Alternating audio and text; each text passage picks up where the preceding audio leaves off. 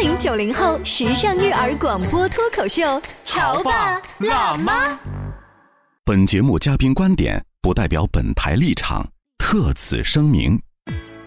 孩子四五岁以后，很多家长会想着给孩子报个乐器班，给他的艺术启蒙熏陶开启一扇窗。除了传统的钢琴、小提琴，现在架子鼓也越来越受欢迎。学习架子鼓对孩子来说有什么具体的好处吗？和有音高、旋律的弦乐器不同，架子鼓更注重的是哪些方面？没有任何基础的音盲父母也能学习吗？我们对于打架子鼓的人传统印象是什么？欢迎收听八零九零后时尚育儿广播脱口秀《潮爸辣妈》，本期话题：感受架子鼓躁动背后的魅力。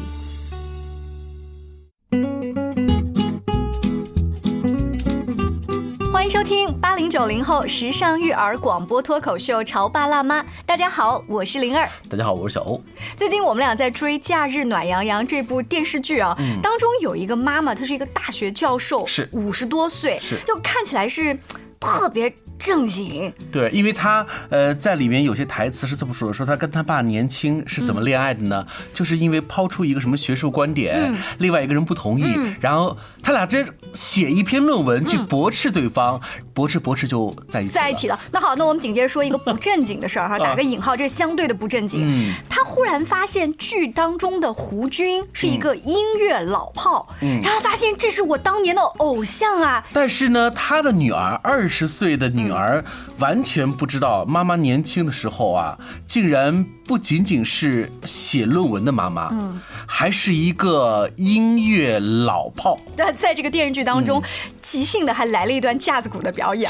我们先听一下电视剧当中这个桥段。你不知道事儿还多着呢，我在大学还组过乐队，你知道吗？什么什么什么什么？你你你玩什么呀？架子。哎，那那那你现在还还行吗？反正好久没练了，但是还记得。是不是？哎，来来来来来来来来来来来来来来。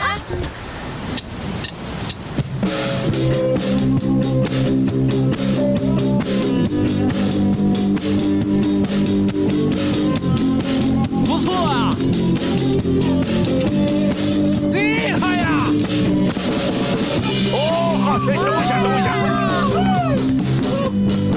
当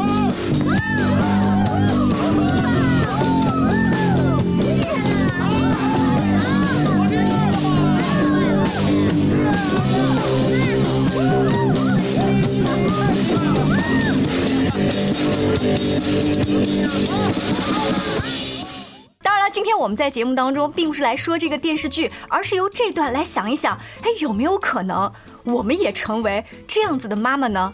我觉得我现在练还有可能吧，就是离五十多岁我还有机会。我来，你离五十多岁还有机会。我来问一问我身边的专业的老师。今天直播间有请到了九拍架子鼓的吴老师，欢迎你。欢迎。大家好，我是九拍的吴老师。所以吴老师，你看电视剧的时候会觉得那个是演员演的特别假。说你们当年学架子鼓是不是要童子功出身呢？是。嗯，基本上几岁开始？从三岁半。那你看我们俩还有机会吗？有机会。吴老师，我想问问。就是一般学舞蹈，我们会看一个人的腿型啊、身材，甚至会看他父母的身材。学架子鼓要看什么呀？看孩子对音乐的理解，就是拍子、节奏。嗯，你来考我们两下。比如说，我来唱一个拍子，好，你们来复制一下。嗯，好。比如说，嗯，我手上拍一下，嗯，但是呢，我会唱四声啊，哒哒哒哒，哒哒哒哒。哒哒哒哒，对，是这样的吗？你唱的非常好，是的。我我跟你讲，我小学的时候我是鼓乐队的。哦，你你是鼓号队的是吗？对。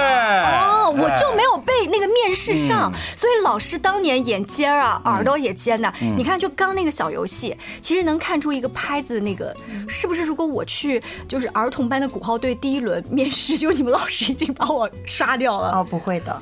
三岁半，现在你们是不是会更加的 open 一点，愿意越来越多的小孩接触这种？是的，呃，架子鼓。是的，我听说说在这种现代的乐器当中，像吉他、尤克里里、贝斯这些，就是组乐队的话，这些小孩特别多。但是一个好的鼓手，在一个乐队当中特别缺，是吗？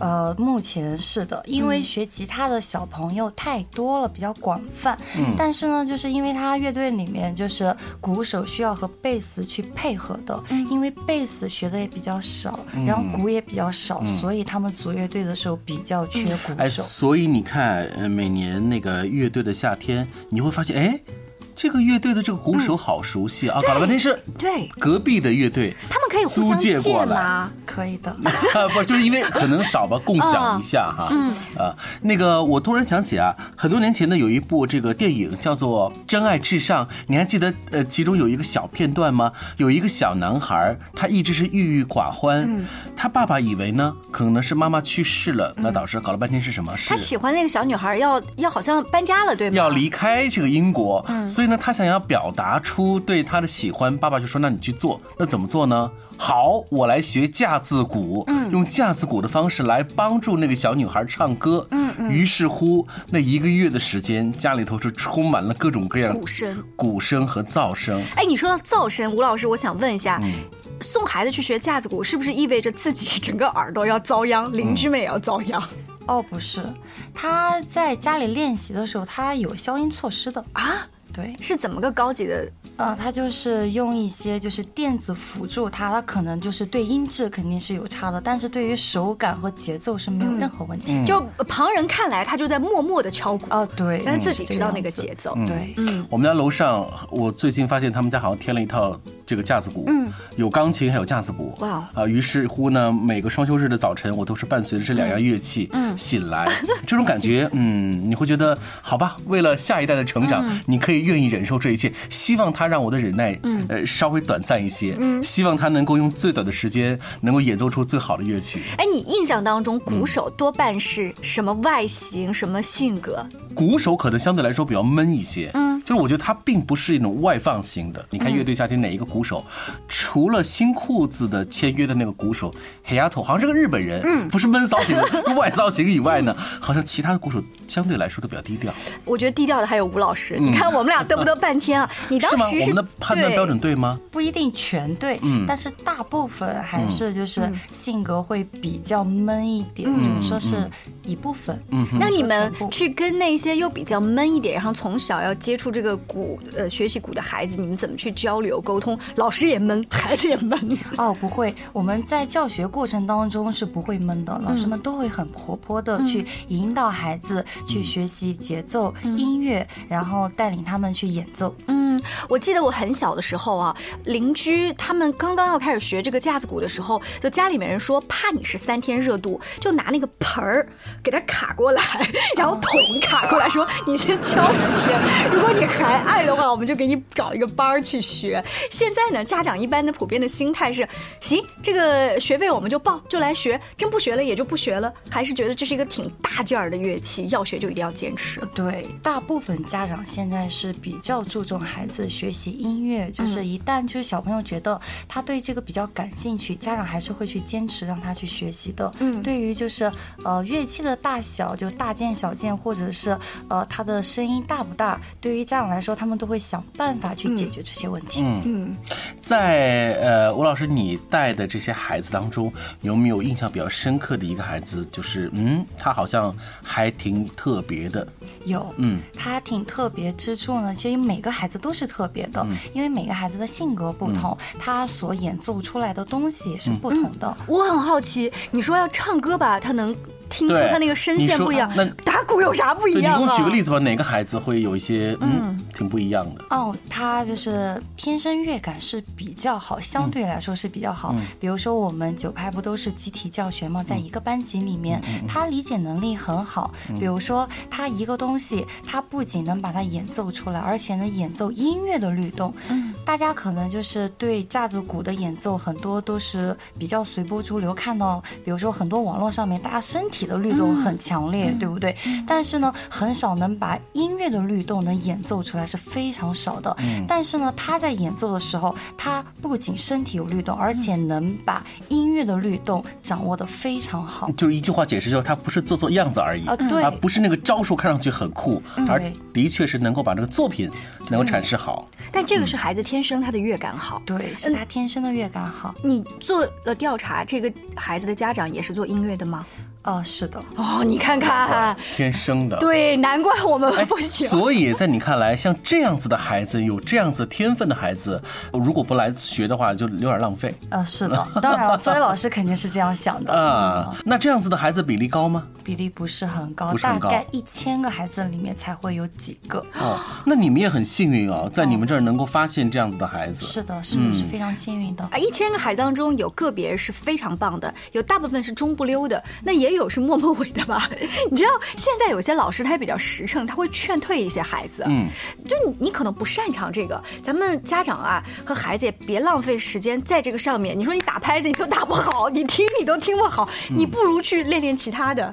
哦，这个不会，因为在孩子在培养的过程当中嘛，他有的就是小孩子有时候他对认知能力，比如说我教授他一些东西，他认知能力比较弱，但是小朋友就像小花一样，他有的就是花期开的早，他有的是开的晚，哦。他就是可能接受的时间段不同，他就像大部分的男生比女生可能就是稍微要接受能力要稍微晚一点，它是同样的道理，我们不会拒绝一个孩子，但是呢，就是可能更多的是家长坚持不下来，哦。他会看到啊，我的小朋友跟同班的小朋友怎么就感觉永远都追不上他们，就好像都是永远慢了一点点，然后家长就不太会开始自我怀疑，说我的孩子也许不是这块料。啊，对，他就会家长会自我怀疑，但是呢，老师就是不会放弃任何一个孩子。嗯，就你们给了相同的耐心，对，对，但是家长啊给不了耐心，我必须要在比如半个学期或者一个学期，至少是不是要出一点成果哈？我们稍微休息一下，广告之后，请吴老师跟大家接着聊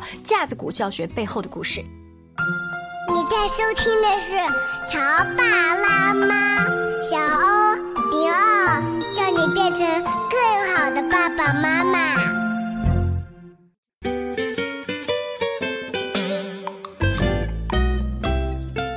之后，欢迎您继续回来。今天的直播间，如果我们是打着拍子进来的话，我大概已经手脚打乱了，知道吗？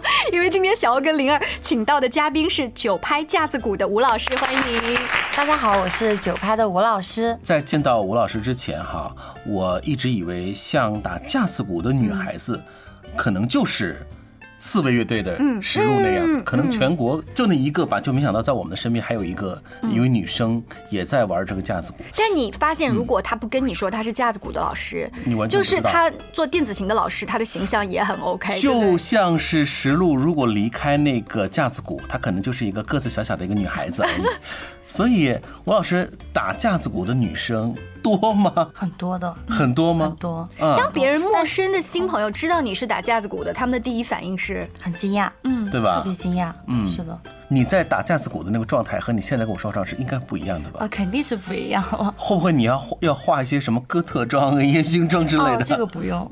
这个是可能是外在的，就很多人对于架子鼓的一个炫酷的一个表现，嗯就在外形上面嘛。嗯嗯但是很多是一种内心的一种抒发吧，嗯就是在演奏的时候。所以在你刚刚接触架子鼓的时候，内心是不是觉得我一方面是文静的女孩子，一方面坐到我的这个鼓前的时候，我可以去释放我的青春？是的。它有帮助过你去解脱一些什么烦恼之类的？嗯，当然有了。比如说，就是但凡有压力的时候，我去演奏架子鼓，但是呢，就是那个音乐给我的冲击感和我在演奏带给我的快感，特别让我释放压力。嗯，你会把这样子的方法和观点现在教给你的学生？啊、会的。嗯，他们大概多少岁的时候能够敏锐的捕捉到，说我今天心情很不爽，等我啪啪啪啪啪敲完之后有感觉了。哦，大概是在呃六年级到初中的一些孩子，因为他毕竟学业上面有一些压力，但是呢，他就是在演奏音乐，因为现在他们可以自己听着歌随意的去演奏，嗯嗯，然后呢，他可以就是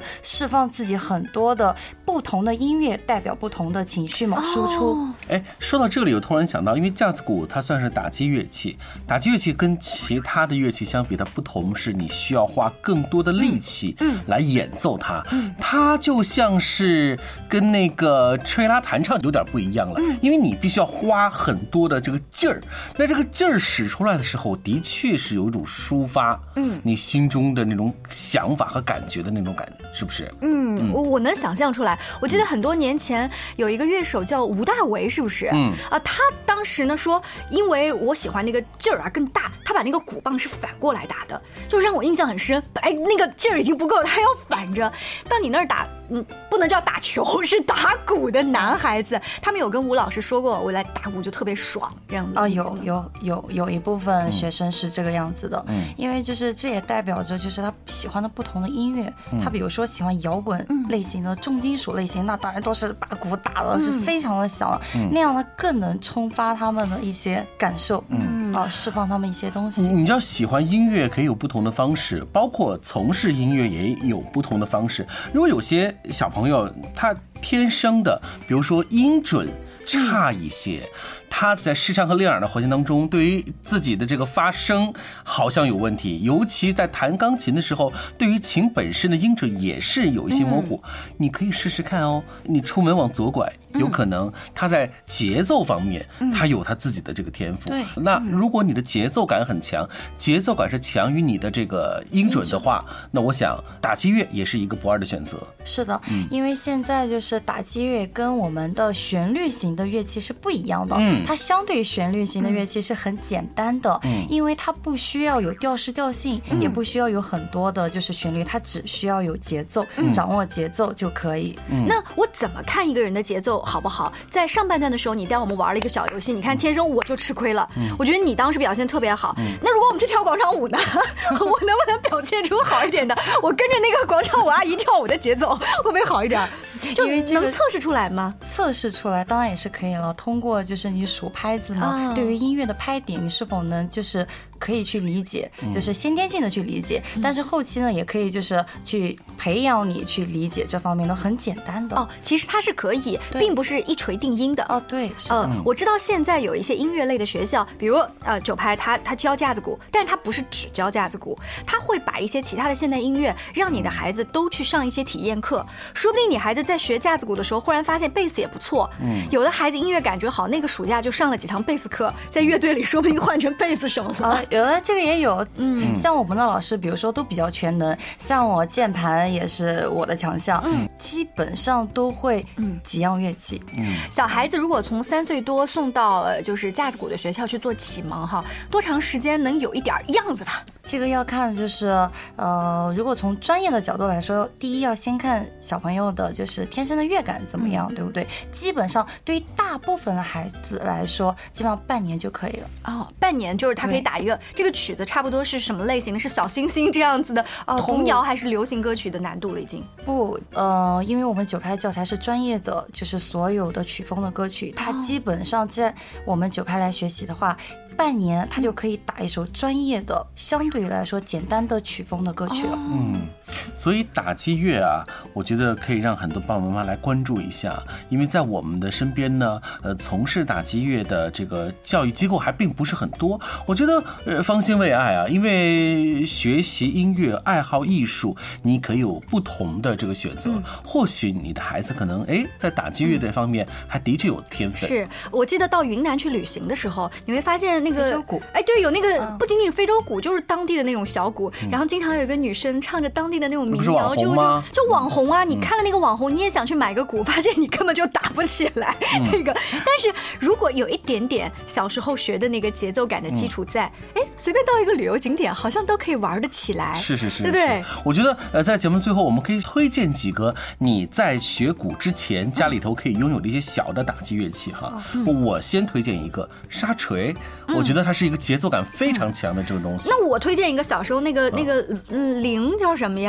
就是手鼓铃，跳新疆舞的时候会有，旁边是一圈，然后中间那个手铃。但是小朋友的时候会玩，或者跳舞的时候会。我觉得这些东西都，你们发现这些好像是卡拉 OK 三件套，这好像都有哈。那吴老师推荐吧，我推荐只要你四肢健全就可以。就其实各种桌面对都可以都可以去当做我们的拍点去演奏。嗯，那好。今天我们节目最后呢，我们就呃用吴老师平时带他的学生啊做演出的一首曲子来结束今天的节目。谢谢大家关注潮爸辣妈，更多亲子育儿的话题也请持续关注。下期见，拜拜。再见，再见。